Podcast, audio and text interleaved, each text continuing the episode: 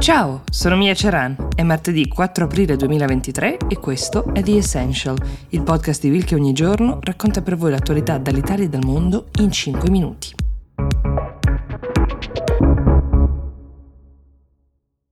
Oggi vi parlo di elezioni che si sono svolte in due paesi molto diversi, ma accomunati da una cocente sconfitta per due leader che un tempo hanno guidato il proprio paese con ampio consenso. Partiamo da Sanna Marin, oggi 37enne, leader finlandese che dal 2019 ha guidato il proprio paese, all'epoca era la più giovane leader del mondo, per di più donna, era in realtà la terza um, in Finlandia a ricoprire questo ruolo, ma comunque una grande ventata di freschezza. Ha politicamente scaldato i cuori di molti e questo non solo nel suo paese, è anche presidente del suo partito, il Partito Socialdemocratico finlandese, quindi una donna di sinistra, ecco per eh, incasellarla. È stata molto apprezzata in patria per la gestione della pandemia, poi qualcosa si è rotto nell'idillio tra lei e i suoi elettori, anche se i sondaggi dicono che i finlandesi siano molto felici della sua accelerazione per portare la Finlandia nella Nato alla luce del conflitto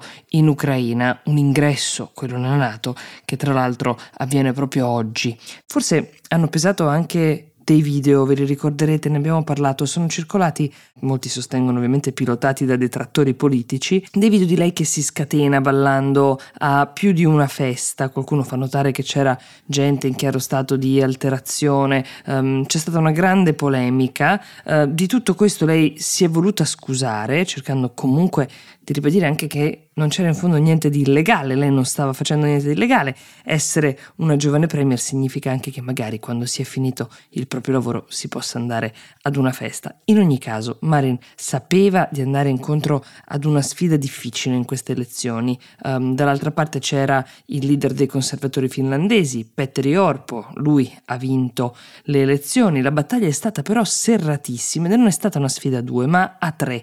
Orpo si è aggiudicato il 20,8% dei voti. Secondo partito classificato però non è stato quello della Marin, ma il partito populista di destra Fins con un 20,01, quindi pochissima differenza, Mm, mai raggiunto prima da questo partito, pare anche grazie ad un'eccellente campagna elettorale fatta molto via social, specie su TikTok. Solo terza con il 19,9, però è arrivata la Marin. Insomma, una sfida veramente all'ultimo voto che rendeva imprevedibile il risultato di queste elezioni fino all'ultimo. Ora tocca a Petteri Orpo, che in patria definiscono un politico di mestiere, al contrario di Sanna Marin che invece era vista pur avendo fatto diversi anni di gavetta, più come una rockstar della politica. Orpo è un uomo calmo, posato, um, sul campo dai primissimi anni 90, oggi ha 53 anni, sta a lui adesso trovare la quadra per la prossima coalizione, perché deve riuscire, per poter governare serenamente, a mettere insieme 100 dei 200 seggi nel Parlamento finlandese, che non sarà un compito semplice. Potrebbe voltarsi e cercare o l'aiuto di Sanna Marin, così diversa anche politicamente, una sorta sorta di operazione larghentese, la chiameremmo noi, oppure cercare la sponda dei populisti nazionalisti. Vi terremo aggiornati. Spostiamoci adesso in Montenegro perché anche qui il fine settimana ha portato una nazione alle urne e anche qui il risultato è stato sorprendente.